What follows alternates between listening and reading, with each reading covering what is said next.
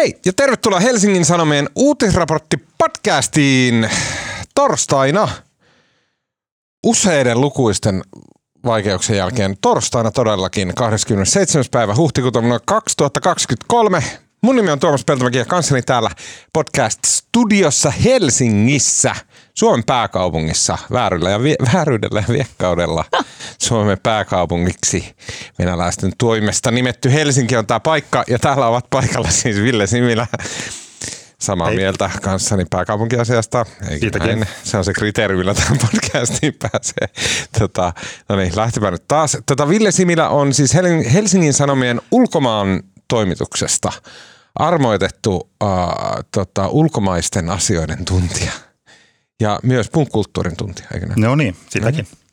Äh, ja mukana on tota, varsin remonttimaalitahrainen tota, äh, Helsingin Sanomien tutkivien juttujen tuottaja ja tota, Volt-miljardöörien vihollinen numero yksi.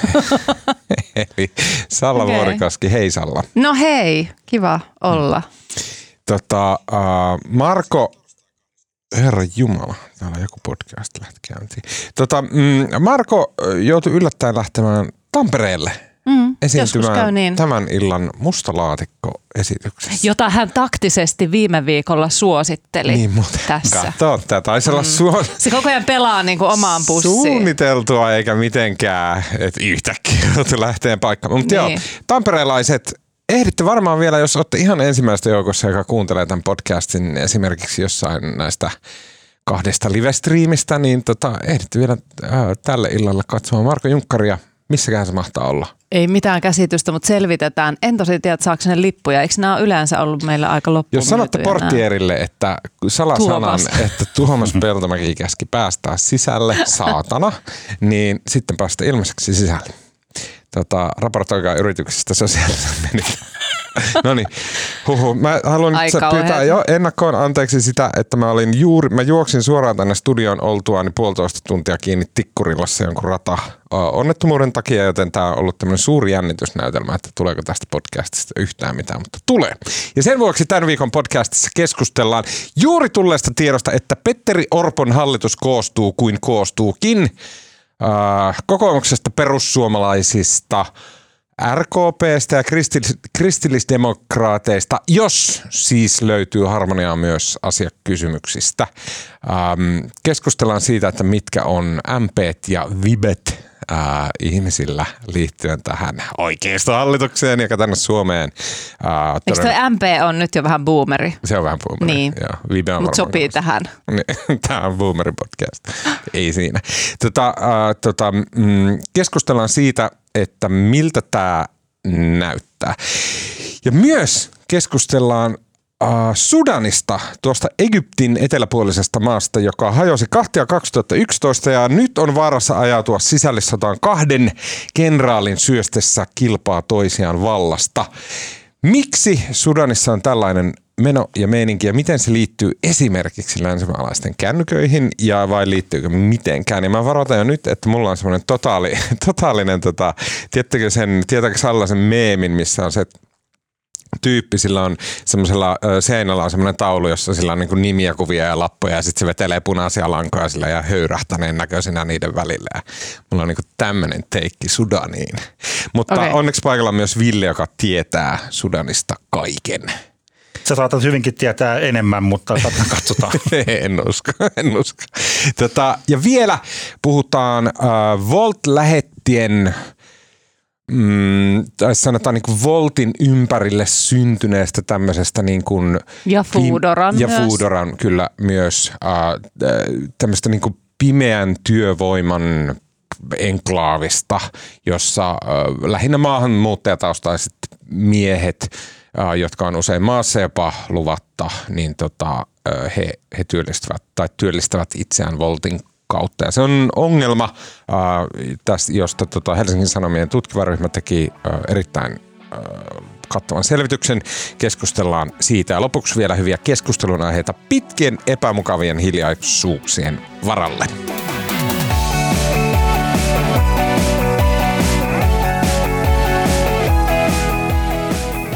Okei. Mm, hallitustunnustelija eli tuleva pääministeri Petteri Orpo kokoomuksesta asteli tänään noin kello 14.10 parasvaloihin eduskunnassa pitämään tiedotustilaisuutta, jossa hän ilmoitti, että hän lähtee muodostamaan hallitusta perussuomalaisten RKPn ja kristillisdemokraattien kanssa. Orpon mukaan hän näissä tota, Tämän joukkueen valinnassa pari asiaa oli erityisen tärkeää. Hän sanoi, että tilannekuva näiden puolueiden välillä on jaettu.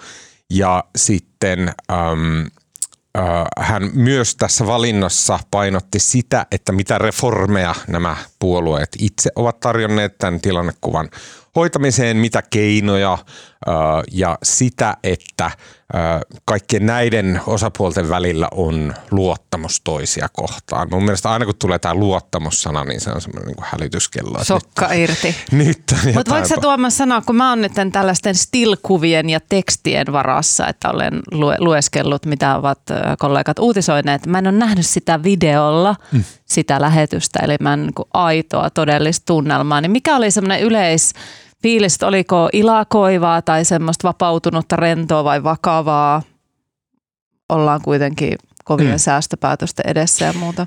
Hyvä kysymys, koska mä kiinnitin huomiota pariin seikkaan, josta oli, että Petteri Orpo tietenkin äärimmäisen kokenut, kokenut poliitikko, ei pelkää parasvaloja ja näin, mutta selkeästi silleen tavallaan tiukka paikka, että äh, hän puhuu hyvin niin kuin, tyynesti ja rauhallisesti ja asiallisesti, niin kuin Petteri Orpolla on tapana. Mutta sitten kun hän luovutti puheenvuoron muille, niin siellä takarivissä seistessään ää, tota Riikka Purran puhuessa, niin Petteri Orpo vähän niin kuin silleen pälyili ja vaikutti hermostuneelta mm. ja, ja tällä tavalla. Että, mutta mä luulen, että jotenkin hän niin kuin, hän oli jotenkin jännittänyt tätä tilannetta ja sitten kun se tilanne jännityksineen meni ohi, niin sitten hän jotenkin sille, että aah, no mitä sitä Ja sitten se ajatteli, että kukaan ei häntä nyt seuraa, niin, paitsi näin. Tuomas. Kyllä.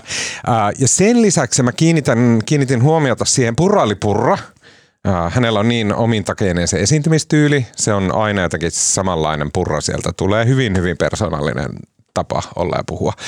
Uh, mutta RKPn Anna-Maja Henriksson, uh, joka kuulemma ehkä lausutaan Anna-Maija. Joo, mä sain runtua tästä. Joo, kyllä. Mä sanoin Anna-Maja. Mun mielestä on kiva sanoa, että Anna-Maja. Niin se kuulostaa Sin... sivistyneeltä, että hei mä tiedän, että siinä tulee ei myös siitä, sitä semmoinen vähän mu- mu- muumilaakse meininki. Semmoinen joku, et, joku semmoinen kiva vanha suomalainen.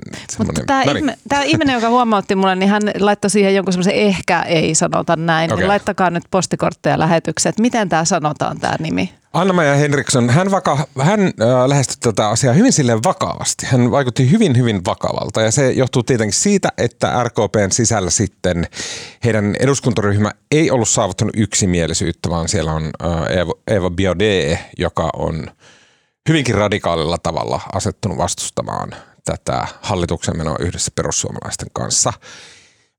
Ja tota, mä luulen, että se näkyy yllättävän paljon siinä, että miten Anna-Maja puhui.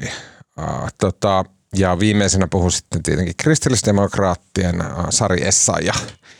Ja tota, en tiedä, hänestä ei sinänsä. Hän on, hän on jotenkin niin semmoinen myös semmoinen luotio. Eikö hän ollut silleen, että jes, kun mun mielestä Essaja on ollut vaaleista ehkä jo ennen vaaleja alkaen niin kuin tosi silleen, että me halutaan hallitukseen, että nyt homma kasaan, että, että siinä on niin ollut minkäänlaista semmoista epävarmuutta, niin välittyykö tämä semmoinen, että nyt tämä tapahtuu? Mulla on tähän liittyvä kysymys, mutta mä, mä tavallaan mä ylitulkitsen ehkä Essayahia, koska mulla on tämmöinen kysymys, että miten voi kristilliset heivata nämä ympäristökysymykset niin, niin helposti roskakoriin, koska eikö tämä nyt ole Jumalan luoma planeetta, jonka vaalitsijoiksi ihmiset on asetettu itsensä Herran ää, toimesta. Mutta että tota, mä aina mietin tätä, kun mä kuuntelen näitä kristittyjen oikeista juttuja. Ää, mutta ää, joo, mä en osaa sen enempää edes tulkita. Okay. Ville, säkin oot vanhan konkari, joka on toimitellut myös kotimaan asioita.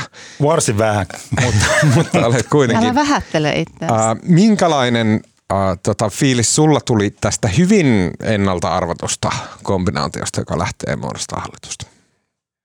No mun mielestä koko ajan kiinnostavin on ollut se RKP, joka nyt siis niin kuin kerrankin tosiaan saa semmoisen niin valtavan kasan valtaa käytettäväkseen, mm. jos sitä niin kuin haluaa ja osaa, osaa käyttää. Ja se, mun mielestä siitä ehkä niin kuin se yksityiskohta, että tota, RKP kynnyskysymyksekseen ilmoitti, niin kuin, että myös humanitaarinen maahanmuutto on heille tärkeää.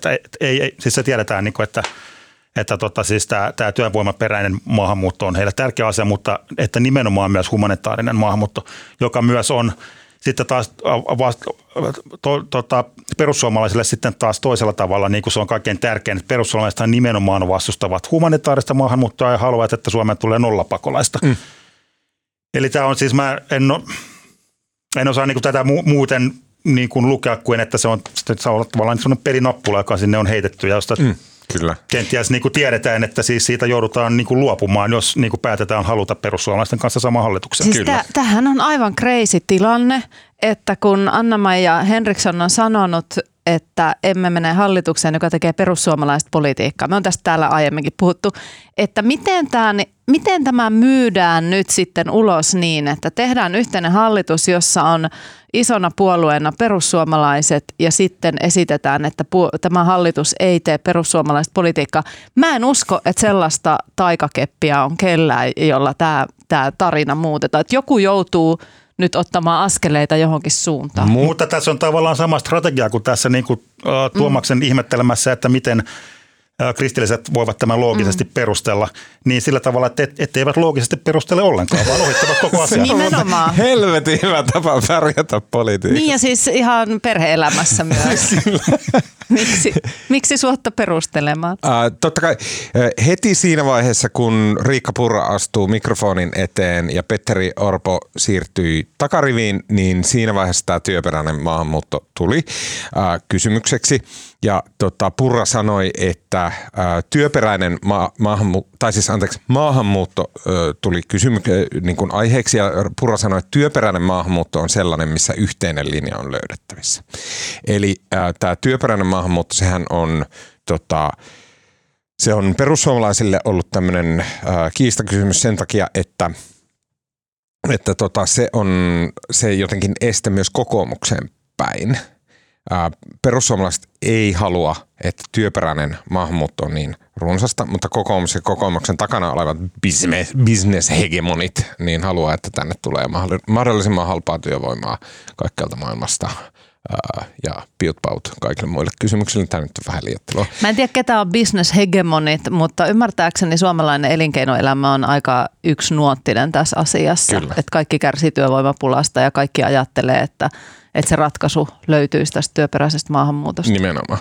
Ja äh, sitten tota, RKPlle tämä työperäinen maahanmuutto on myös tärkeää sama, mistä puhuttiin viime viikolla, eli nämä länsirannikon äh, mansikkafarmit tarvii halpatyövoimaa sieltä. Näin.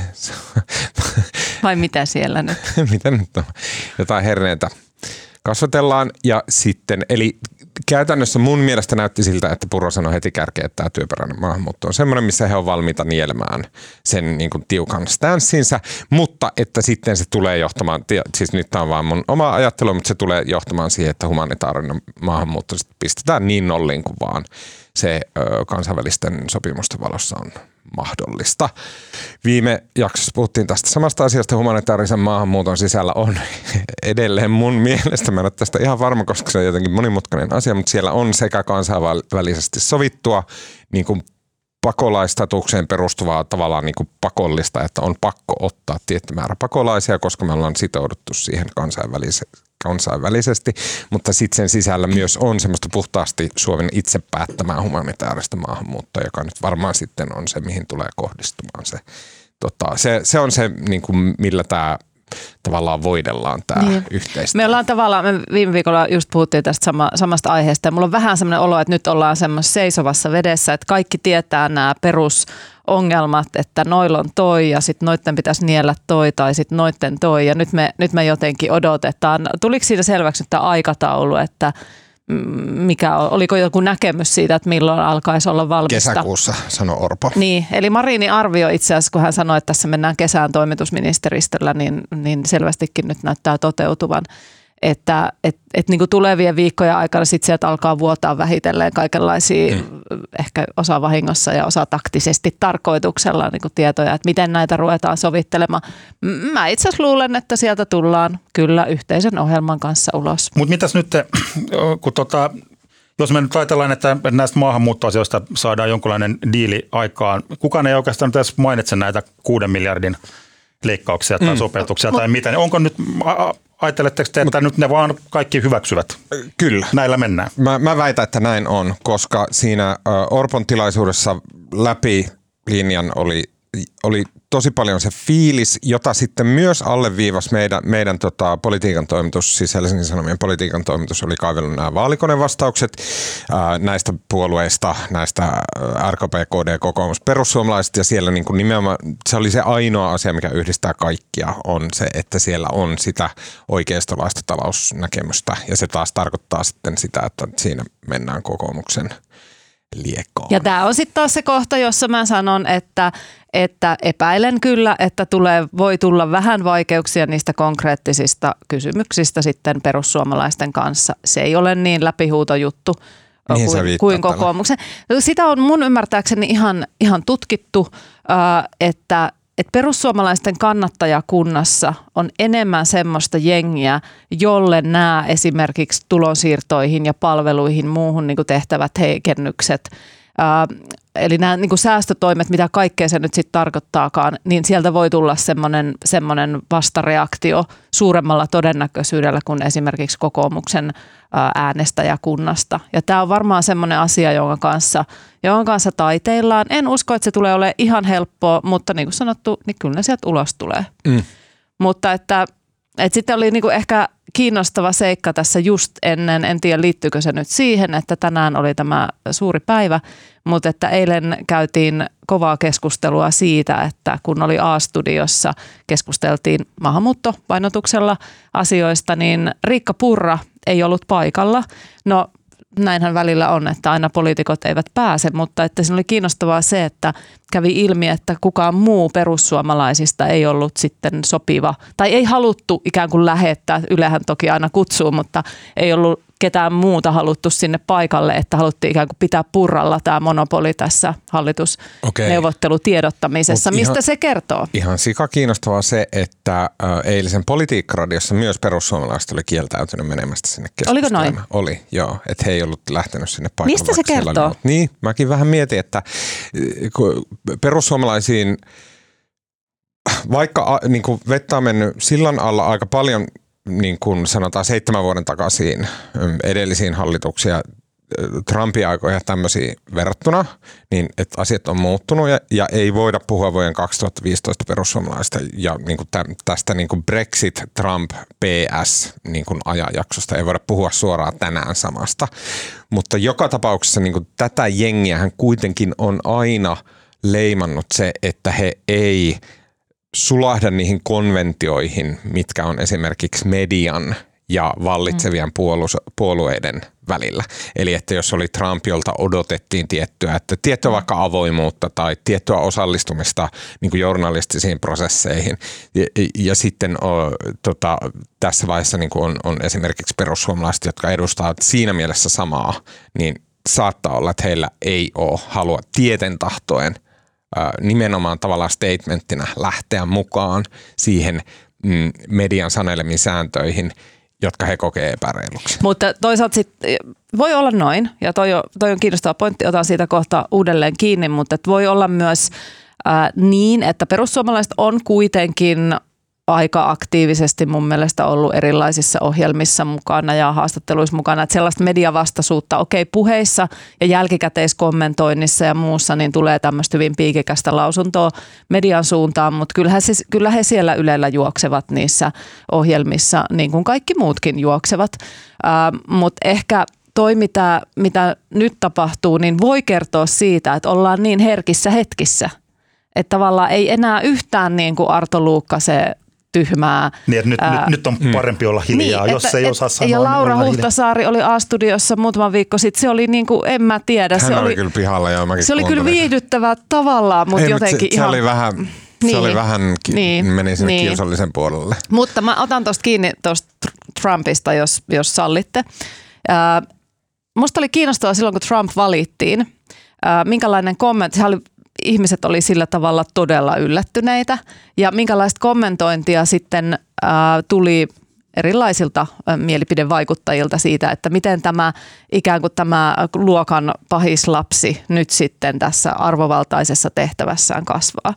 Ja musta oli kautta linjan jotenkin näytti siltä, että ihmiset ennusti, että valta kasvattaa ja vi- miten se menee, että virkaa yeah. antaa järjen tai jotain tämmöisiä. Että kyllä he sitten niin kuin sieltä nousee ja menee siihen konventioihin ja, ja vastuulliseen asialliseen, me, siihen totuttuun toimintaan. Suomalainen idiomi tähän taitaa olla, että Siperia opettaa. niin, niin, kyllä. Ja tietysti populistipuolue voi olla vähän samanlaisessa asemassa, että, että se pitäisi ottaa niitä uusia rooleja ja uusia tapoja mm. toimia sitten, kun ollaan vallassa. Perussuomalaiset on kerran tämän jo testannut ja mun mielestä silloin he solahtivat erittäin hyvin mm. tähän systeemiin. Ja nyt on tietysti jännä nähdä, että onko Purran johtama perussuomalaiset sitten erilainen kuin Soinin johtama perussuomalaiset tässä suhteessa. Mm. No mikä teidän fiilis? Nyt, nyt tämä on niin täyttä mutuilu, mutta kun mä kuuntelin esimerkiksi Eva Biaudet oli äh, politiikkaradiossa just tässä, mi- mihin perussuomalaiset ei sitten suostunut osallistumaan.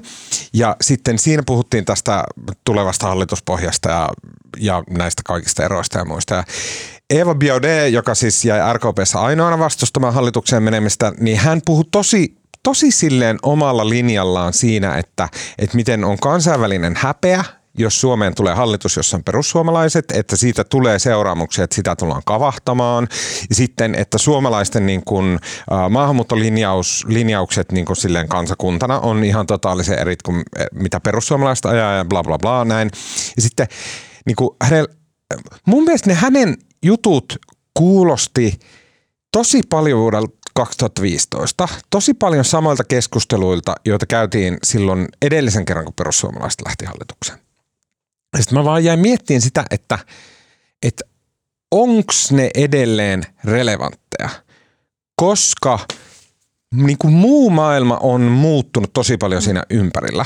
Mä muistan sen 2015 ajan silleen, että se, monet asiat, mistä perussuomalaiset silloin puhuu, niin ne oli ihan vitun käsittämättä. Ne oli semmoisia, niin kuin, että Aa, miten sä voit puhua tuommoista, sä oot natsi, koska sä niin kuin, haluat, että, että tota, pakolaisongelmat hoidetaan siellä lähempänä sitä niin kuin, niin kuin ongelma-aluetta jossain Lähi-idästä tai Afrikasta. Että mä, se, se, mä muistan vaan sen tunteen, kun se tuntui silleen, että toi on tosi raskaasti Radikaalia. sanottu. Radikaalia mm. puhetta. Ja nyt kuitenkin koko muu länsimaailma on mennyt sinne, missä perussuomalaiset oli vuonna 2015. Sille, että kaikki on sitä mieltä, että on parempi hoitaa siellä, jos Sudanissa vaikka puhkeaa kriisi, niin se on parempi hoitaa siellä päässä, eikä silleen, että tänne lapataan sitä porukkaa. Niin mun kysymys tavallaan on, ja tähän ei ole oikeaa vastausta, mutta mikä teidän niin se fiilis on siitä, että onko se, onko se niin käsittely, keskustelu, perspektiivi, onko se nyt kuitenkin erilainen perussuomalaisiin nähden?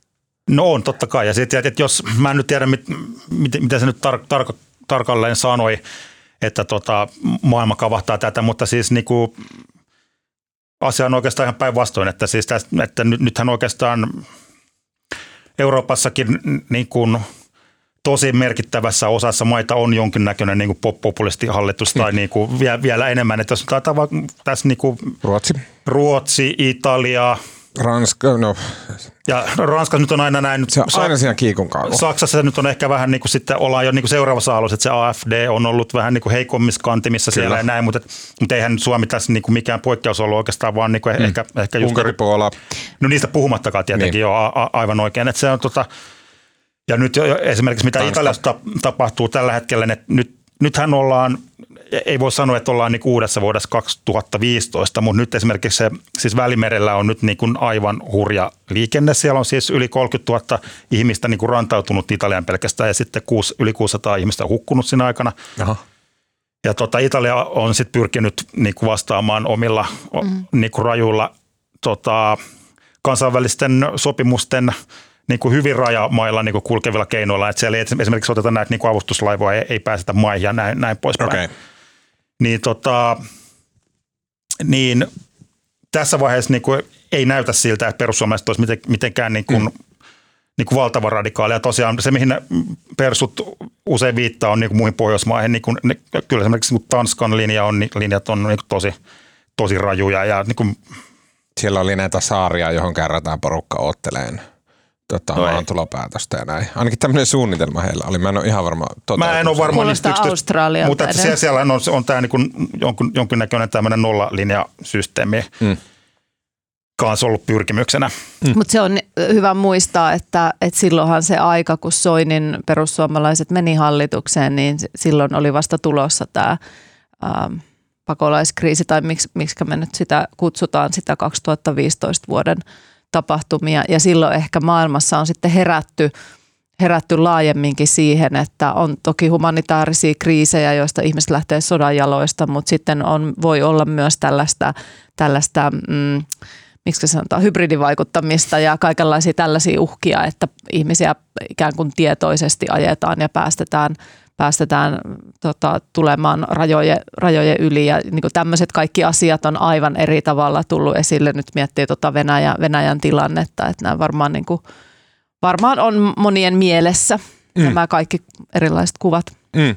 Toinen, mikä mun mielestä jotenkin haiskaa, haiskahtaa keskustelulta joka oli läsnä myös vuonna 2015, mistä me en taas tiedä, että miten niin kuin, millä tavalla sitä pitäisi käydä. Nyt on tämä talouskeskustelu, koska nythän me, meillä on tosi tavallaan niin kuin oikeistolainen hallitus siinä mielessä, että kaikki ovat niin kuin talousnäkemyksiltään silleen kokoomushenkisiä. E, tosi vähän on näitä, niin kuin, että, että valtiovallan täytyy nyt niin kuin suojella pienimpiä ja bla bla bla. Tämmöistä meininkiä ei ole. Kokoomus on puhunut todella, todella, siis se, mistä kokoomus on puhunut, joka on se 6 plus 3 ää, tota, leikkaus- tai sopeutuslista, niin ää, josta varmastikaan edes kokoomus ei ajattele, että se kokonaisuudessaan toteutuu, niin se on järkyttävän kokonaisuus. Se on todella, todella iso. Se on isompi leikkaus kuin edellisellä oikeasta hallituksella, eli Sipilän hallituksella. Se on tosi radikaalia raju. Niin miten pitäisi sitä kokonaisuutta ajatella – E, että ollaanko me nyt tavallaan siinäkin siirrytty johonkin äärimmäisyyteen vai onko tämä nyt, mit, mun ehkä kysymys on se, että miksi tämä kaikkien mielestä on sillä, että okei, no niin, sieltä ne tulee. Et nyt kaikilta loppuu tuet ja rahat ja tota, palvelut tästä yhteen. No tässä on tietenkin ollut nämä kaikki koronavuodet ja, ja ja tota, Ukrainan tukeminen, että se on niin miljardi sinne ja miljardi tänne, mutta siis niin kuin ihan hyvä kysymys, että minkä takia niin. se se tavallaan se, että siis paljonhan sitä on yritetty kysyä, että mistä haluaa, että mistä ne 6 miljardia ja sitten vielä 3 miljardia päälle, mistä ne niin kuin, niin kuin mukaan tulee. Sitten kun kokoomus ei ole vastannut, niin mm. ei ole päästy niin kuin sen pidemmälle. Mm. Niin, ja siis ei sieltä tule kuutta Ei tietenkään tule, ei, ei voi mitenkään et, tulla. Tämä on niin kuin jonkunlainen semmoinen tavoitetaso, joka, joka on asetettu vähän niin kuin Suomi asettaa arvokisoihin mitalitavoitteen, niin tämä on vähän samanlainen, että sieltä sitten tulee jotain. No siis totta kai on hirveä paine näyttää, että nyt tapahtuu ja nyt laitetaan, miten se Orpo sanoo, että Suomi, Suomi kuntoon. Niin. Niin tota... Orpo kautta keskustan copywriter. Niin, mutta kyllähän tästä tuli nyt jotain, jotain kritiikkiä myös medialle, että ei ole pystytty ennen vaaleja tavallaan kaivamaan auki sitä, että miten se konkreettisesti tehdään. Mm. Ehkä se kritiikki on osin ansaittua, mutta onhan se, onhan se myös, tai voidaan ikään kuin, ja ollaan mun mielestä jonkin verran mediassa tehtykin sitä, että kaivetaan niitä ikään kuin mahdollisuuksia auki, että tuolta voisi ton verran ja tuolta ja tuolta nyt ei ainakaan ja, ja, t- ja tätä ei pysty toteuttamaan näin, mutta että sitten se konkreettinen lista, niin en tiedä sitten millä pyssyllä uhkaamalla näitä tietoja mm. puoluejohtajalta saisi. Niin minkä teet, jos, se, jos, jos kerta kaikkiaan vaan ei vastaa, jos kysytään ja, kysytään ja tiukataan ja mm. siihen ei tule vastausta. Niin, mm. mutta aina voi tietysti jankata, jankata vielä mm. vähän lisää mm. ja myös näyttää sen, että, että tässä on kysymys, johon ei vastata. Mm. Viimeinen kysymys tähän liittyen on se, että mm, kun mä, mä niin kuin meidän kuulijoistahan puolet ei ole silleen edes syntynyt niin, että ne muistaisi vuoden 2015 hallituksen, mutta tota, mä muistan. Ja sitten, kun mä oon aina miettinyt sitä, että miksi se oli niin raivoisaa se vastustus tätä niin kuin austerity-politiikkaa ja sitten sitä niin kuin Sipilän hallituksen ää, niin kuin kuripolitiikkaa, talouskuripolitiikkaa ja Sipilä silleen piti tiedotustilaisuuden, missä se, että ei edes mitään kovin paha liiottelua, mutta että se silleen veteli kokonaisten niin yhteiskunnan sektorien päälle henkselit, että ei tarvita tätä. Ja se oli niin tosi radikaalia se Meininki. Siis tarkoittaa se kaiken maailman dosentteja vai, vai jotain muuta? Ei vaan sillä oli semmoinen, se, sillä oli semmoinen dia, jossa oli jotain silleen, No mä en nyt muista niitä tar- tarkasti, niin parempi olisi sanoa mitään, mutta siinä oli silleen jotain, että päivähoito, ruksit päälle tai näin. Mutta että silloin se oli niin tosi iso se niin kuin vastustus sitä talousoikeistolaista meininkiä kohtaan. Ja mä vähän ennakoin nyt, ja tämä on täysin hattumutua, mutta mä ennakoin, että nyt sitä ei tuu samassa määrin, koska se mikä on Sipilän hallitukseen ja sitten nyt tämän oikeistohallituksen välillä erilaista on se, että vuonna 2015 sosiaalista mediaa hallitsi tosi vahvasti vasemmistolainen ajattelu, vasemmistolaisaktivismi ja sosiaalinen media oli myös sen verran uutta, niin tavallaan boomerilta ja tyhmältä kuin se kuulostaakin, mutta media ei selkeästi ymmärtänyt sosiaalista mediaa. Me tavallaan ajateltiin, että se on jonkunnäköinen niin kuin ihmisten todellisten ö, tunteiden ilmaus siellä, eikä niin kuin älytty näitä mekanismeja, jotka nyt ymmärretään hyvin, missä niin kuin viraaliksi lähtee kaikista agitoivin tota, kontentti ja näin. Ja myöskin sitten, että oikeistolaisesti ajattelevat ihmiset ei ollut silloin niin näppäriä omien somi, someensa kanssa kuin nyt. Eli mä väitän, että nyt just tällä hetkellä se niin kuin sosiaalisten medioiden landscape on poliittisesti ihan eri näköinen kuin vuonna 2015. Ja se tulee vaikuttamaan jollain tavalla siihen, mitä tä, tätä, miten tätä käsitellään Suomessa, tätä uuden hallituksen esimerkiksi talouslinjoja. Ja se on yksi semmoinen, mitä mä jotenkin tosi mielelläni jään oottaan, että miten se koko peli. Mä en usko tuohon yhtään. Etkä? Musta on ihan hatusta vetää sitä. Ei, Uskot no. sä Ville tämän? No mä en tiedä, saanko mä nyt ihan samalla kiinni, mitä sä tarkoitit, mutta mä oon sitä kyllä, mä olen itse miettinyt sitä, että jos nyt ajatellaan, että silloin 2000, aloittiko se 2015 se hallitus, mm. niin silloin nyt toki varmaan nyt sitten lähti jostain niin kuin oikeistolaisesta mm.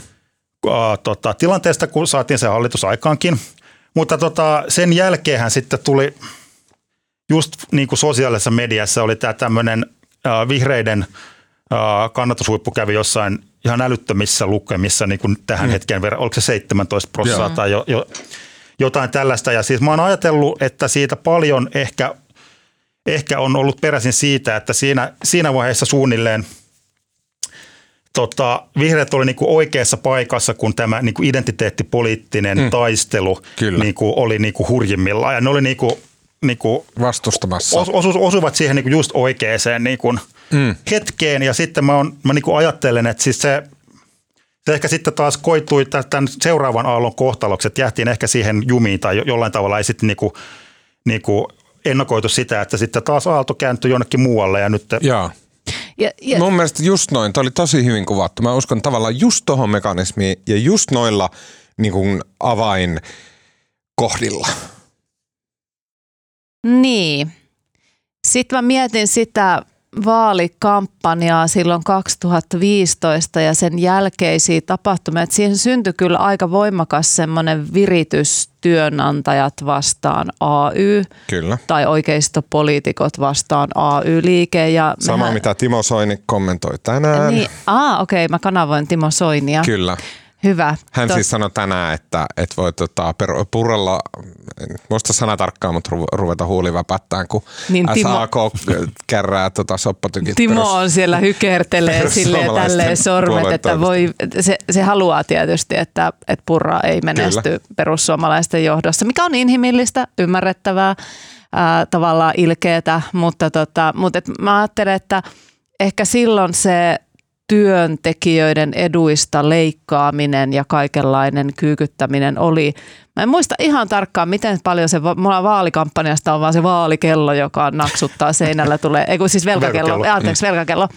Mutta tota, mun mielestä ehkä jo kampanjan aikana oli se ja varsinkin sitten kun Sipilä hallitus aloitti, niin se tuli tosi voimakas se AY AY vastaan hallitus.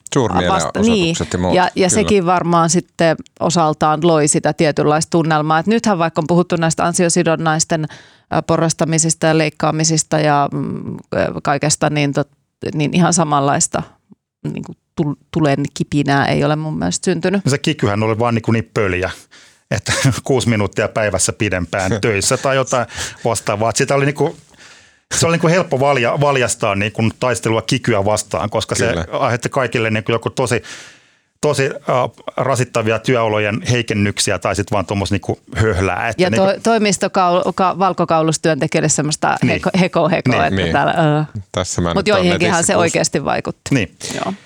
Okei, okay, um, huhtikuun puolivälissä vai alussa?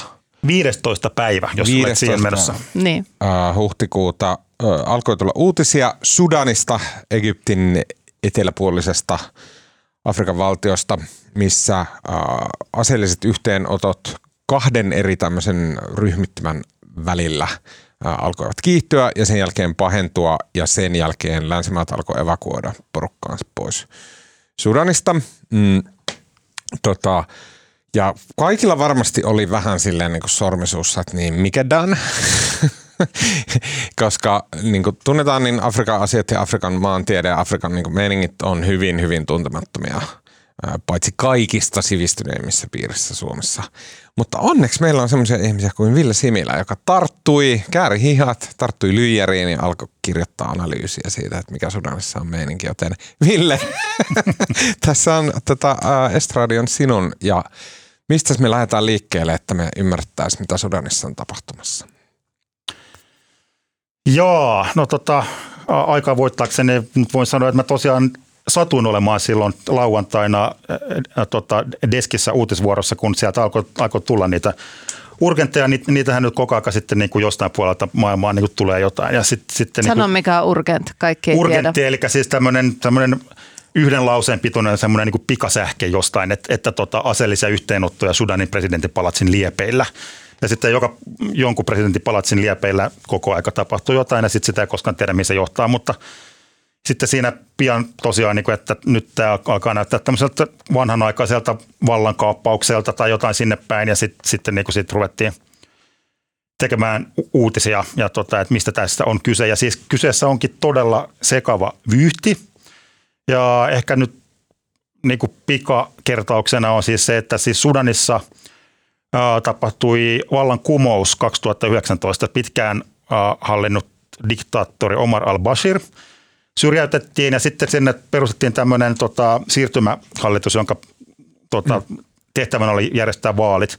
No sitten tota, pari vuotta myöhemmin sitten... Tota, ja vallankumous tässä, niin se oli siis ilmeisesti demokraattinen vallankumous. Et... No siinäkin oli monenlaisia elementtejä, mutta siis se okay. oli sitä, sanotaan, että se on vallankumous, kun tosiaan niin kuin siis presidentti syöstiin vallasta ja sitten ryhdyttiin järkkäämään niin kuin vaaleja. Ja tämän, ja tämän, mutta sitten siitä meni pari vuotta eteenpäin, niin tota, sitten tämä vallankumous niin kuin tota, kaapattiin, tuli vallankaappaus, joka kumosi tämän vallankumouksen. Eli tämmöinen kenraalijuntta, jossa oli siis Sudanin asevoimien komentaja, kenraali Abdel Fattah al-Burhan, ja sitten tämmöinen toinen kaifari, ää, Mohamed Dagalo, ää, niin tota, Jolla on, le, jonka lempinimi, paha enteinen hyytävä lempinimi oli mikä Mehetti. Eiku, nyt mä itse... Emtedi, sehän tar- se, tarko- se tarkoittaa tota, pikku Muhammedia ja se, tota, se on annettu sillä varmaan käsittääkseni sen takia, että se on valtavan kokoinen iso jätkä. Ai, okay. Niin tota, kuitenkin nämä, nämä tyypit sitten tosiaan kaappasivat vallan täältä, täältä siirtymähallinnolta ja niin kuin siirsivät Sudanin tämmöiseen niin kuin kenraali, mm. kenraalijunttaan, joka siis 2021 alkaen nyt sitten on niin kuin tota, sanonut, että aikovat järjestää vaalit. Mutta näin nyt ei tapahtunutkaan, vaan nämä kaksi kenraalia ryhtyivät sitten niin kuin sotimaan toisiaan vastaan. Mm. Ja on pikkasen epäselvää, että tota, kumpi siinä oikeastaan niin kuin aloitti, eli tämä Sudanin asevoimat, joka niin kuin oli tämän, tämän siirtymähallituksen niin kuin johtaja, vai tämä Dagalo, eli tämä Pikku Muhammed, joka johti tämmöistä asejoukkoa, jonka nimi on RSF. Mm. Mutta joka tapauksessa niin kuin nämä aloitti siellä niin kuin taistelut toisiaan vastaan, jossa on kuollut nyt 450-500 ihmistä suunnilleen. Ja totta, siis se vaara on, että tämä RSF, se ei ole mikään tämmöinen niin kuin pieni niin kuin Toyota, avolavat Toyotan lavalla niin kuin rynkyn kanssa tota, toimiva ryysyläisarmeija, vaan niillä on niin kuin ehkä 100 000 taistelijaa. Ja tämä Dagalo on Sudanin kenties niin kuin rikkaan ihminen, jolla on omistaa kultakaivoksia – ja tota, että siellä on tosi suuri vaara tämmöiseen tota, ihan täyteen sisällissotaan. Ja tota, miten, miten tämä niin kuin sit siellä ihmisille jotenkin esitetään tämä asia, mitkä voimat tässä niin kuin mittelevät, että jotenkinhan nämä sotilaat motivoidaan tähän, tähän taisteluun ja muuta, onko siellä jotain poliittista ideologiaa tai jotain, vai onko tämä puhdasta valtapeliä vaan? No valtapeliltä se niin kuin näyttää ja tota, et, ää, ei siellä semmoisia niin kuin suuria ideologioita ole. Mm. Nämä on ollut siis samalla, nämä kenraalit on taistellut samalla puolella niin kuin 20 vuotta sitten. Ja tämä, varsinkin tämä Dagalo niin esitetään tämmöisen niin kuin siis opportunistana, että se on, varsin, se on hyökännyt puolelta toiselle. Että tota, siis siellä on tosi paljon rahaa ja sitten se on tavallaan tämmöinen yksityisarmeija, siis siellä voi ryhtyä kumoamaan tätä, tätä valtaa, mutta mm. ei, ei, ei ole mitään suuria ideologioita. Pelkästään tavall- kenraalia ottaa toisiaan vastaan matsia. Ja tavalliset ihmiset jää tässä sitten. Joo, joo ja tavalliset mm. ihmiset nimenomaan, että siellä on hyvin vaaralliset tilanteet kartumissa varsinkin. Ja tota, sehän, mä luen, tästä paljon, mun mielestä on todella todella jotenkin kiehtovaa tämä meininki ja niin kuin muita ihmisiä varsinkaan tilanteessa, missä on niin sisällissota tulossa niskaan näin, niin ei saisi käyttää minä viihdykkeenä, mutta mun mielestä on ihanaa upealta uutisaiheeseen, josta mun tiedot on nolla koska se on jotenkin vaan, sitten sit tulee semmoinen niin vanha ajan uutisfiilistä, ah okei, okay, että saa niin tutustua ja perehtyä johonkin asiaan. Se on tavallaan se syy, miksi tähän ammattiin on päätynyt. Mutta että äh, Sudanin hallituksen armeija, niin, ähm, jota johti just tämä kenraali Ykkönen ja sitten äh, tota, oli tämä se kapinallisarmeija, vaan tämmöinen, niin kuin, miten sen sanoisi? Niin se on, se on niin kuin vaikea hahmottaa, mutta se on, kun siis se on ollut niin kuin osa Sudanin asevoimia, hmm. joka on ollut vain niin kuin itsenäinen osa. Siis ehkä se voisi, jos, jos hieman tutumpi nyt on, on tavallaan niin kuin Venäjällä on se Wagner, jota johtaa se Prigozhin, hmm. niin se on aivan samoissa taisteluissa siellä Ukrainassa niin kuin, kuin Venäjän asevoimat. Mutta se on vain tämmöinen niin kuin yksityinen, se saa, yksityinen palkka joka saa niin kuin rahaa toisaalta. Et nyt tavallaan karkeasti yksinkertaisesti voitaisiin kuvitella, että Wagner ryhtyisi soti, sotimaan niin kuin Venäjän asevoimia Venäjän mm. armeijaa vastaan. Niitä on mm. hieman tämän tyyppinen tilanne. Niin, näähän on nämä Wagnerin joukot esimerkiksi, niin se on vähän semmoinen ajatus, että että julkinen sektori ulkoistaa toimintojaan, että mm. ehkä me, tai ehkä toivottavasti emme koskaan Suomessa näe sitä. Ehkä joku poliitikko vielä ehdottaa sitä, että voisiko myös armeijan toimintoja vähän ulkoistaa. Kyllä, tota, ja sitten mun mielestä on kiinnostavaa se, että, että äh, mä en tiedä kuin yleistä se on Afrikassa yleensäkin, mutta Sudanissa ainakin nämä liittyy, linkittyy sitten etnisyyksiin ja silleen, koska Sudan on, tai britit piirteli sen kartalle joskus silloin, en tiedä, 1800-luvulla joskus äh, siirtomaavallan aikoina, niin se on vaikea maa, jossa on äh, Darfurin alue, äh, joka on surullisen kuuluisa monesta syystä ja siellä on ollut konflikteja tosi tosi pitkään, tosi vaikea äh, maa hallita. Sitten etelästä sieltä jo 2011 itsenäisty Etelä-Sudanin alue. Ja se on taas ihan eri jengin asuttamaa kuin tämä Darfurin alue. Ja sitten on Egyptin lähellä tavallaan niin kuin Egyptiin päin ää, tota, kiinnittyneitä ää, tyyppejä. Sitten siellä on, siellä on niin kuin afrikkalaisia, siellä on ää, Dinkaheimon ää, jäseniä, sitten siellä on a, arabeja ja siellä on niin kuin, tämmöinen niin kuin, tavallaan just britit piirtänyt viivat silleen niin kuin aivan sekalaisen joukon ympärille ja te olette nyt ää, maa. Ja sitten Sudanin, mutta Sudan tietenkin alueena on, on niin kuin ihan pitkältä ajalta tunnettu – tunnettu, koska se on, siellä on luonnonvaroja ja niin kuin, meininkiä ollut aina. Mutta sä mainitsit Wagnerin tässä vähän tämmöisenä verta, vertauskuvana, mutta siis Wagnerin nimi on myös vilahdellut muuten tässä Sudan Kyllä. uutisoinnissa, että on sanottu, Juh, no että... Niin, nyt ruvetaan tule... menee sinne pun, tota, foliomeininkiin. No niin. Tämä on parasta. Niin, eikö mä, mulla on oikeasti jäänyt tämä folio, folio tässä ehkä vähän avaamatta vielä kunnolla, mutta siis on sanottu, että jos tilanne oikein äityy tai jos äh, EU tai jotkut muut kansainväliset toimijat eivät toimi ripeästi ja vahvasti, niin tänne voi jäädä Wagnerin kokoinen mentävä aukko tavallaan. Mitä se tarkoittaa? Siis Wagner on, Wagner on siellä jo, Kyllä. eikä siinä ole mitään foliota. Et siis Wagner meni sinne, tota, meni sinne siinä 2014 tota, uh, juuri siinä Krimin tota, jälkeen. Ja tota, et, et Pekka Hakala kirjoitti tästä, tästä hyvän jutun Hesariin, että tota, et, ei ne niinku täysin niinku merkityksettömiä ehkä ne tota, Krimin pakotteetkaan ole olleet.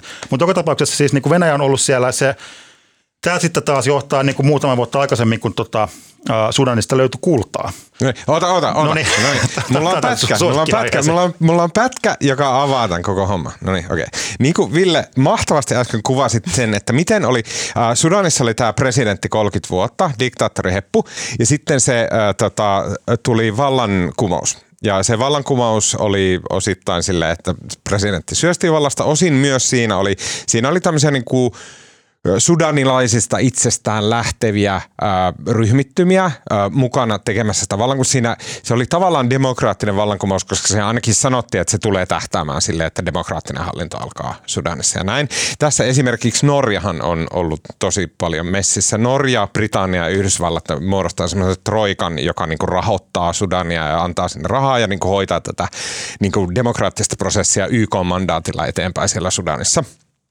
Ja tota, sitten äh, presidentti syösti vallasta äh, ja tota, äh, tuli tämä niin siirtymähallinto ja sitten tota, si- no about niihin aikoihin vuonna 2019 Yhdysvaltain Department of Treasury's Office of Foreign Assets Control kirjoittaa tällä tavalla että tota, Sergei Prigozhin, ää, tota, joka on paitsi tämän pahamaineisen IRA, Internet Research Agency, joka tota, sekoitteli vaaleja Yhdysvalloissa, niin myös tosiaan Wagnerin ää, pääasiallinen rahoittaja ja vetäjä.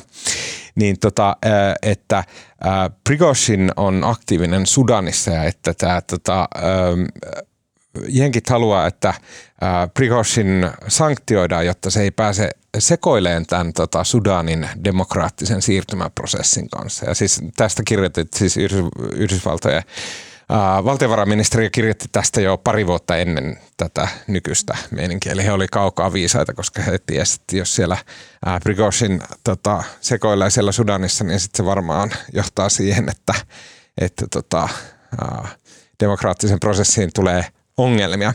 Ja sitten se on niin, että mm, tota, äh, molemmat näistä faktioista jollain tavalla – Äh, Venäjän linkittyneitä ja äh, Prigozhinin kanssa taskuissa ja näin. Tosin äh, hallituksen joukot on myös emiraatteihin päin, sieltä on tukea heille. Mutta sitten tämä RSF eli Rapid Support Forces, jossa on tämä Pikku Mohammed, niin he on, niin kun, he on paitsi malliltaan samanlainen porukka kuin Wagner, niin he on myös Prigozhinin, äh, Prigozhinin linkittyneitä. Mm. No niin. Onkohan, onkohan nyt tuolla Ursula von der Leyenin ja muiden suunnilla tai Jenkeissä tai muualla niin kuin suur, suurilla johtajilla sellainen olo, että nyt on vähän liikaa. Että olisi riittänyt tämä Venäjä ja nämä Ukraina, nämä kaikki muut Mut asiat, kaikki Kiinan asia, ja nyt on tämmöinen Sudanin kriisi taas Silloin käsillä. kun Prigozhin pistettiin äh, sanktiolistalle ja sitten kun mm. Venäjä pistettiin sanktiolistalle ja sitten kun tota, äh, tota Venäjä hyökkäsi tämä äh, viimeisin 24. päivä helmikuuta tämä hyökkäys, niin arvatteko kuka oli Moskovassa silloin kun äh, tota, Venäjä hyökkäsi Ukraina. Dakalohan siellä. Kyllä, näin. Pikku Mohamed oli samana, siellä samana, Mä luin tuon saman, saman artikkelin, koska, koska vaadit mua sen, sen tekemään. Niin, niin tota, siis ne myöskin lähetti tota sotalaivan sinne tota Port Sudaniin ilmeisestikin. Ja tota, siis tää, et niillä on ollut siis monia tavoitteita. Et ensinnäkin ne, ne, ne niinku tota, saa rahaa, kun ne tota, kauppaavat sitä kultaa sieltä, sieltä mm. edelleen sitten – Toiseksi siis äh, Wagnerin yksi tärke, tärkeitä maita on ollut siis Keski-Afrikan tasavalta. Ja jos ne on siinä, tota, siellä Darfur on siellä länsiosassa, niin se on niin kuin toimii semmoisena niin kuin välietappina sieltä, sieltä tota, kohti, kohti sitten niin näitä satamia. Ja sitten kolmas, mitä ne on sieltä halunneet, on, on ollut tota, jonkinnäköisen laivasta tukikohdan perustaminen sinne, mm.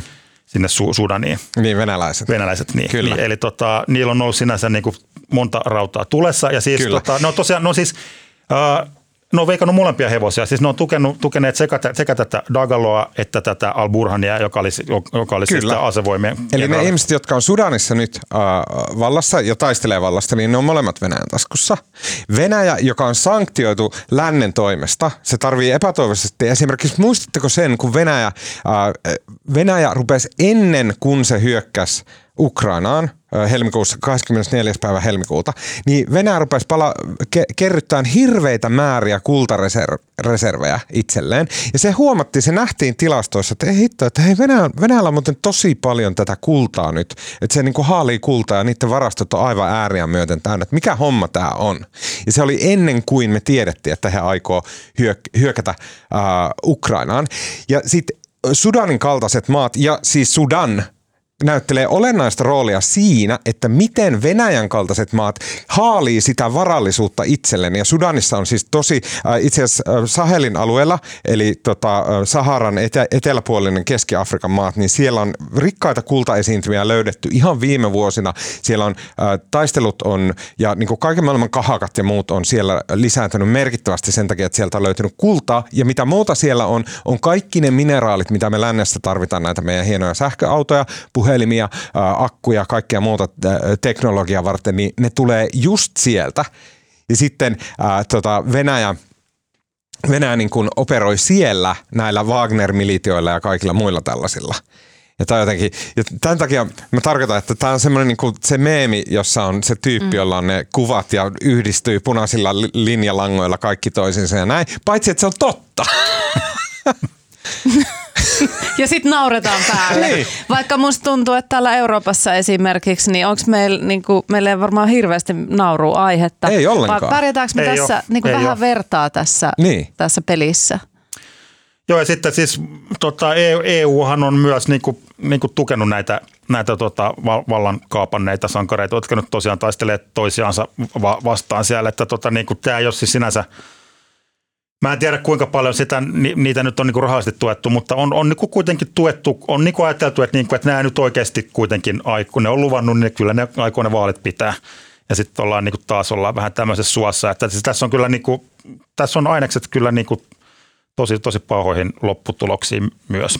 Mm. Uh, mä suosittelen tämmöinen kuuluisa taloustieteilijä nimellä Adam Tooze, niin hän kirjoittaa Substack uutiskirjettä jossa on Sudanin tilanteesta. Okei, se oli niin tosi va- se piti lukea pari kertaa, koska, koska siellä on paljon nimiä ja faktioita ja historioita, mitä ei ymmärrä, mutta se oli tosi seikkaperäinen ja kiinnostava. Ja sitten tosi hämmästyttävästi, kun mä oon hurahtanut nyt siihen TikTokkiin viimeinkin, mutta se on ihan maaginen, koska ennen kuin mä olin edes googlannut kovin paljon Sudania, niin se rupesi näyttää mulle semmoisia videoita artesaani kai, se on artisanal mining englanniksi, mä en tiedä mikä se on suomeksi. Mutta se rupesi näyttää mulle videoita Sudanista, missä ihmiset on näissä kultakaivoksissa ja kobolttikaivoksissa, ja ne on niin sanottu, sanottuja artesaanimainareita, eli kaivostyöläisiä. Ja tämä hienolta kuulostava nimi tarkoittaa sitä, että ne vetää siellä niin släbärit jalassa, mm. teepaita silleen, ja paljain käsin niin. kaivaa Käsityö. siellä. Käsityö. Aivan järkyttävää kamaa. Ja sitten mä en tiedä mikä homma se oli, mutta siinä oli joku tyyppi, joka selitti sitä, että häntä naurattaa, kun länsimaissa ihmiset on silleen, että hei, että niinku, äh, niinku, et, et hei, että että meidän täytyy välittää niin kuin mustista ihmisistä ja tämmöisiä, ne niin kuin twiittaa tämmöisiä niillä iPhoneillaan, jotka on tällä tavalla revitty paljon käsin se iPhonein materiaali sieltä maan kuoresta. Se oli tosi vaikuttava video.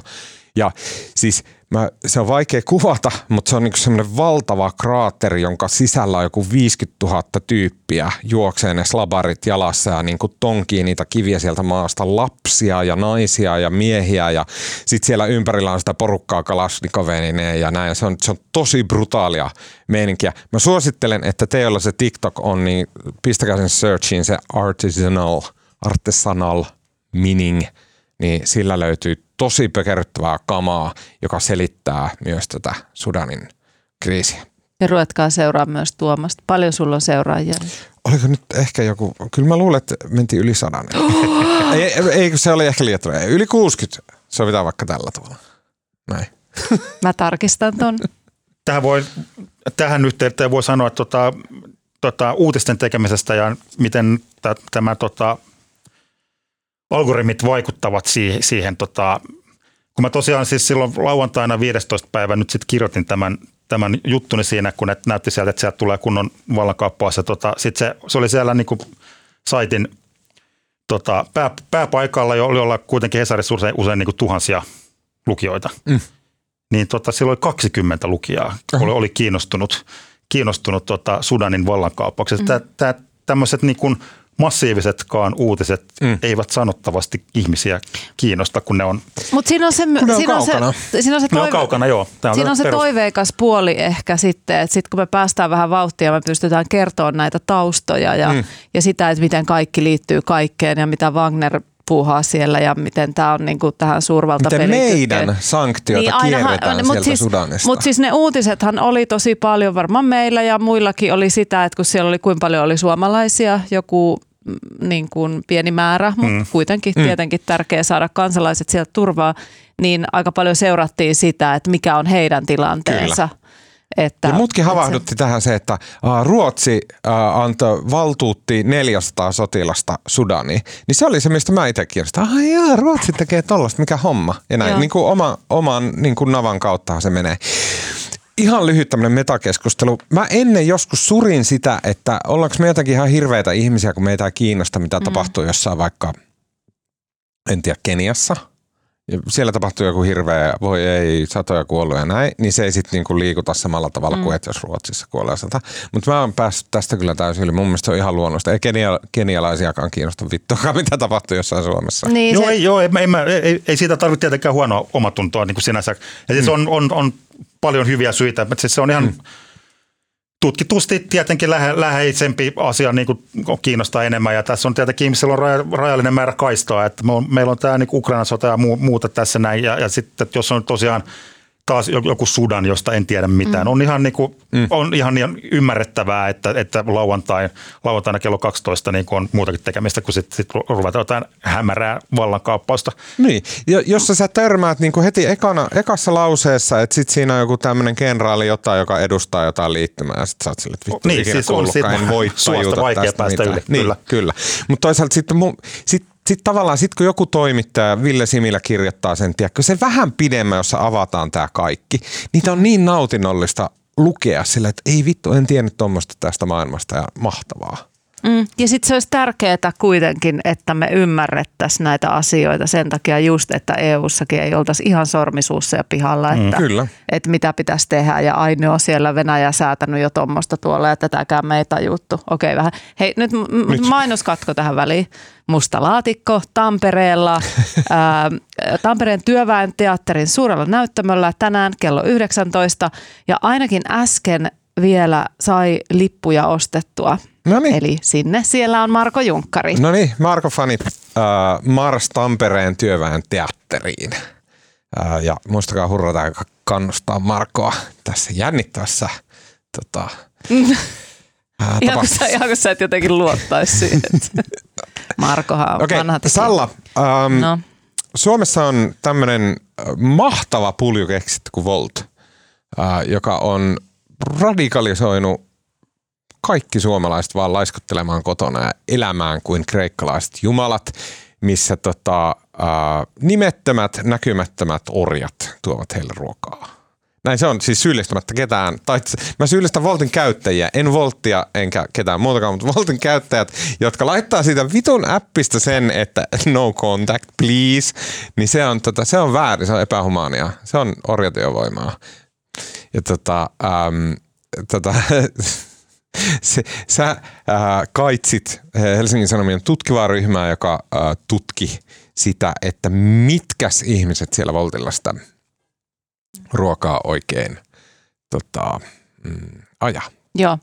Meidän toimittajat Milla Palkoaho, Pauliina Siniauer ja Paavo Teittinen pääsi tällaisen ilmiön jäljille – Eli kun aikaisemminhan on julkisuudessa jo puhuttu siitä, että onko ne palkkiot liian pieniä, jolla ajetaan ja onko muutenkin työehdot ja ovatko nämä lähetit yrittäjiä vai työntekijöitä ja miten heitä pitäisi kohdella. Tätä problematiikkaa on puitu, mutta sitten toimittajat pääsivät sellaisen ilmiön jäljille, että itse asiassa siellä pienten palkkioiden maailmassa on vielä tällaisia ketjuja, joissa pahnan pohjimmaisten palkkiot ovat vielä pienempiä, jossa on niin tämmöistä välistä vetämistä. Yksinkertaisuudessaan kysymys on siitä, että kun jollakin on tällainen Voltin lähettitili, ja tämä ilmiö siis koskee, kuten sanottua, myös Foodoraa, ja voi ehkä sanoa, että jollain tavalla myös Foodoralla nämä äh, ehkä suunnitteilla olevat toimenpiteet ovat ja heidän asenteensa ehkä oli vielä vähän niin kuin välinpitämättömämpi tähän asiaan, mutta, mutta siis äh, on, se lähetti tili siellä ja, ja sitten kuvitellaan tilanne, jossa lähetti on vaikka sairas niin sitten hän haluaa antaa sen tilin ajettavaksi jollekin vaikka kaverillensa, jotta se jotta se sitten se tili on käytössä. Mutta se, sen lisäksi tehdään myös tällaista niin vuokraamista, eli mulla on tili, niin sitten mä kysyn Villeltä, että paljonko annat mulle niistä palkkioista, annatko vaikka 30 prosenttia siitä palkkiosta niin kuin vuokrana tavallaan, mm. ja sitten Ville voi ajaa sitä.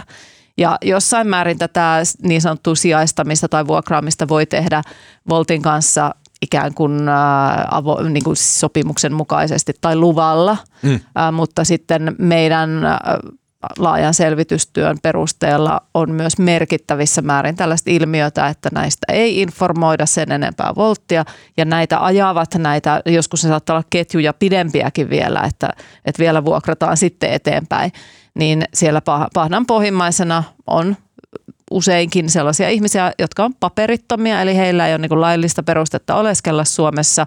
Ja sitten kun täällä on hyvin vaikea itseänsä elättää, niin sitten ollaan valmiita tekemään vaikka sillä palkkiolla, josta 30 prosenttia on siivutettu pois. Mm. Eli siis tarkoittaa sitä, että nämä ihmiset tekee aivan älyttömästi töitä ja, ja sitten käteen jää jotain, jos, jos ei ollenkaan. Ja sitten on tällaisia ihmiskauppatapauksia tai tämmöisiä riistotapauksia, jotka on myös poliisitutkintaan mennyt ja näitä on siis useita. Poliisi on myös alkanut nähdä tätä tämmöistä ketjutusilmiötä. Saanko lukea Viime jutun alun? Ajan. Luet joka toki. oli mun mielestä paitsi hyvä esimerkki, myös aivan erinomainen, jotenkin silmiä avaava.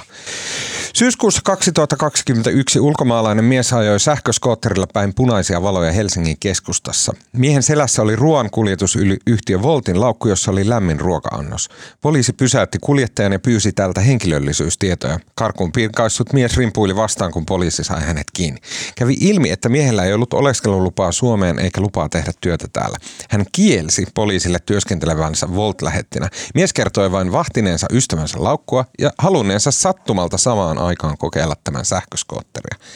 Helsingin käräjäoikeus ei pitänyt miehen kertomusta uskottavana ja tuomitsi miehen ulkomaalaisrikkomuksesta. Mies valitti päätöksestä hovioikeuteen. Hänet oli jo tuolloin käännytetty Suomesta rikosprosessin vuoksi ja määrätty maahantulokieltoon. Tämmöisiä tarinoita täällä kaupassa. Ja, ja on tällaisia tarinoita myös, että on, on tavallaan rekrytoitu ulkomailta näitä kuljettajia. On saatettu sanoa esimerkiksi, että tuutte postia jakelemaan Suomeen. Hmm ja sitten paikan päällä käykin ilmi, että no ei niitä postijakelutöitä olekaan, mutta että täällä olisi tällainen tili, ruokalähettitili, jota voitte ajaa ja sitten, sitten ei ole tavallaan vaihtoehtoja ja sitten ajetaan, että sitten tullaan näihin tämmöisiin to, todella niin kuin orjatyyppisiin rakennelmiin. Minkä verran työnantajalla, joka tässä tapauksessa on ilmeisesti Volt, no, tämä on, niin on velvollisuus olla perillä näistä no, asioista? No, tässähän törmättiin tosi kiinnostavaan äh, niin sanottuun puolustuksen argumentointiin. Tarkoitan tällä sitä, että miten Volt meidän suuntaan sit selitti asioita, ää, niin he tavallaan vetos monta monessa kohdassa, kun mehän kysyttiin tietenkin sitten, että, että no voisitteko te seurata esimerkiksi, että missä ne lähetit ajelee, että jos joku ajaa vaikka kellon ympäri, niin todennäköisesti se ei ole se henkilö, joka ajaa sitä 24 tuntia, mm. vaan siellä varmaankin sitten on muitakin henkilöitä ja ketä siellä on ja niin kuin erilaisia teknisiä keinoja, joilla voidaan valvoa. Ää, niin hirveän usein vastaus oli meidän suuntaan se, että, että emme voi valvoa, koska he ovat yrittäjiä. Suht, heidän näkemyksen mukaan nämä lähetit ovat yrittäjiä. Ja, ja jos he rupeisivat valvomaan näitä erilaisin tavoin, niin sitten voisi olla, että viranomainen tulkitsisikin, että nämähän eivät olekaan yrittäjiä, vaan työntekijöitä, jolloin se koko bisneksen pohja, johon se perustuu ää, se, tähän yrittäjyyteen, niin olisi vaarassa. Tästä itse asiassa riidellään tälläkin hetkellä hallinto-oikeudessa on keissi, että ovatko he nyt sitten yrittäjiä vai, vai työntekijöitä. Mutta, mutta joka tapauksessa tavallaan tämä rakennelma on sellainen, että on selvästi epäkohta, jossa ihmisiä kyykytetään ja toimitaan epäasiallisesti. Voltilla on tietenkin vastuu siitä samoin kuin Foodoralla, niin kuin vähintäänkin tämmöinen eettinen vastuu siitä, mitä heidän palvelussaan tapahtuu. Ja sitten samaan aikaan he sanoivat, että he ei voi valvoa tätä, että tätä epäkohtaa ei olisi, koska sitten viranomainen katsoisi, että tämä meidän bisneksen pohja ei ole ok. Mutta en mä oikein Et, ihan saa tostakaan kiinni, että mitä, jos sulla on jos sä vaikka oot sähkö tota, mm. asennusfirma ja sit sulla on joku toiminimi siellä, joka käy välistä jeesailmassa sua, kun sä asentelet mm. sähköjohtoja ja näin, niin ihan niin kuin se jotenkin, että siinä on joku toiminimi, niin ihan niin kuin se vapauttaa sut valvontavastuusta tai näin. Emme, Joo. kuulostaa ja jotenkin. Itse asiassa emeritusprofessori Seppo Koskinen oli Paavo Teittisen jutussa tuossa muutama päivä sitten juuri tätä mieltä, että edes tämä argumentointi, että valvonta ää, kyseenalaistaisi sen yrittäjyyden itsessään, niin ei, ei välttämättä sekään oikein pidä kutiansa. Mm. Okei. Okay. Mm, sitten kun äh, otatte appin käteenne ja tilaatte sieltä vähän jotain, no Suomen alkoholilainsäädäntö kyllä estää sen, mutta tilaatte nyt vaikka tota, mm, tota jotain hipsterilimukkaa äh, lähimmästä, lähimmästä tota, ravintolasta ja sitten menet vaikka omalle partsille nauttimaan näistä aurinkoisista kesäisistä päivistä. Ja huomaatte, että ei vitsi, naapurikin on omalla parvekkeella ja rupeatte sitten huutelee hänelle siihen, siihen tota, että, että mikäs, mikäs on viime aikoina mielen päällä ollut, niin mikäs Salla, mistä silloin puhut? No mä huikkaisin naapurille, ihania naapureita, mulla terveisiä heille, niin tota, huikkaisin heille, että Hei, ootteko kattonut telkkarista sitä uutta poliittisen satiirin ohjelmaa, Aha. jota ei saisi varmaan suositella, kun se on taas Yle Boomer-ohjelma. Se oli, mutta, mutta se oli, näytti todella kiinnostavalta. Rikotaan Tuomaksen sääntöä, eli kovan viikon ilta, ähm, joka on siis työryhmä, jonka kasvot on Jukka Lindström, äh, Ylellä ja tulee kerran viikossa. Ja siis erittäin miellyttävää nähdä muuten Lindströmiä jälleen televisiossa. Hän on niin yksi parhaista esiintyjistä ihan kiistatta tämän tyyppisissä ohjelmissa. Ja, ja tota, poliittista satiiria, yksinkertaista siis pohjimmiltaan, että ruoditaan puolueita ja poliitikkojen tekemisiä ja, ja vitsaillaan heidän kustannuksella. Mulla on vähän sellainen ongelma, että mä kyllästyin jo viisi vuotta sitten paneelikeskusteluohjelmiin. Ohjelmiin mua rupesi ärsyttää, kun joka toinen ohjelma oli joku paneelikeskustelu, jossa on ne samat naamat kiertää. Ja tässä on nyt tällaisia paneelikeskustelielementtejä, jotka mä vähän vierastan, mutta sitten mä annoin sen anteeksi, koska se jutustelu siellä pöydän ääressä oli kuitenkin aika hauskaa ja oivaltavaa. Ainakin nämä pari jaksoa, joita mä oon katsonut. Mm. Suositukseni on. Hyvä suositus. Joo. Uh, Ville. Suositukseni. Tota, mä voisin suositella semmoista leffaa, joka ainakin vielä hetken on, on ohjelmistossa Helsingin elokuvateattereissa, joka nimi on Salaliitto Kairossa – mm-hmm. joka tota, siis, joo, kun mä äh, esitän tämän juonikuvion, niin se tuntuu älyttömältä, että kuka voisi katsoa tämmöisestä aiheesta kertovaa leffaa, mutta se on, se on tehty silleen niin kuin hyvin tota, thrillerimäisesti.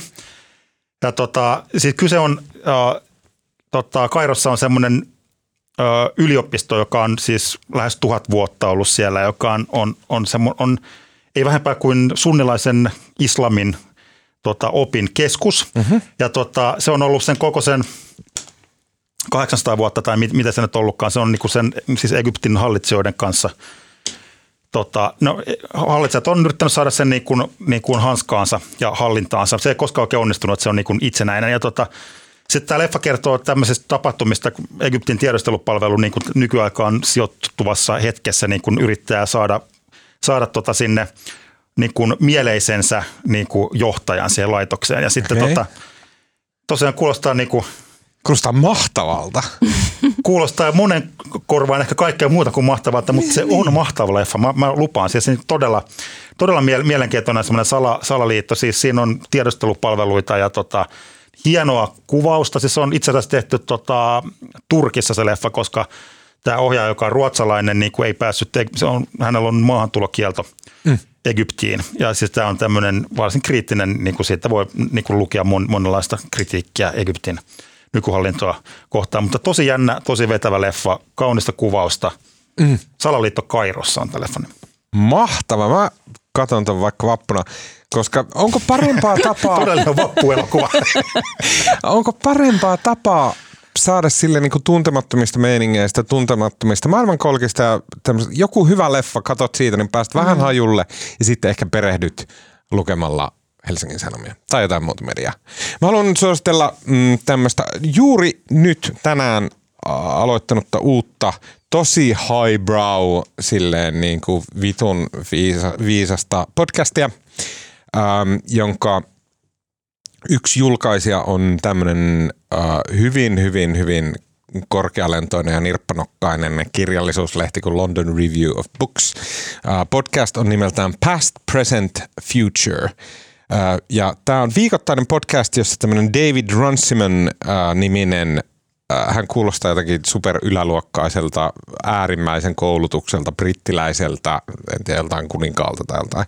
Tai semmoinen, kun, kun Britanniassa on se yläluokka, niin he kuulostaa jotenkin silleen supersivistyneeltä ja tämmöiseltä. Ja hän, haaste, hän käy läpi niin kuin eri, erilaisten ideoiden historiaa ja e, e, niin kuin tärkeimpiä ideoita ja ajatuksia tällä tavalla. Eli siis tosi tämmöistä niin eliittikamaa. Mutta nämä on silleen, että ne on niin kuin kaikkialta, filosofiasta, kulttuurista, tekniikasta, rahasta, taloudesta.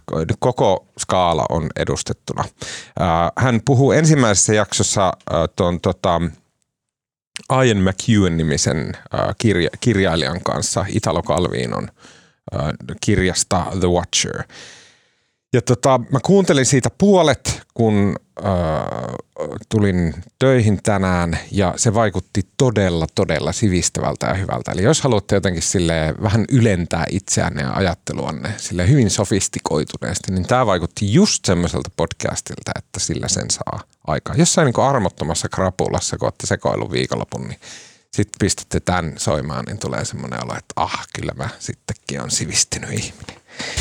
Tota, Past, Present, Future uh, podcast löytyy kaikkialta ja vaikutti todella hyvältä.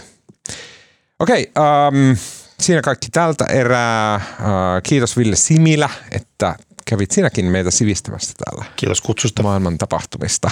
Ja kiitos Salla Vuorikoski. Kiitos. Mun nimi on Tuomas Peltomäki. Äänen ja kaiken muun mahtavan meille tekee Mikko Peura. Kiitos Mikolle. Lähettäkää meille palautetta tuttuihin kanaviin, varsinkin yksityisviestit Instagramissa. Ai että ne ilahduttaa aina. Ää, laittakaa sellainen.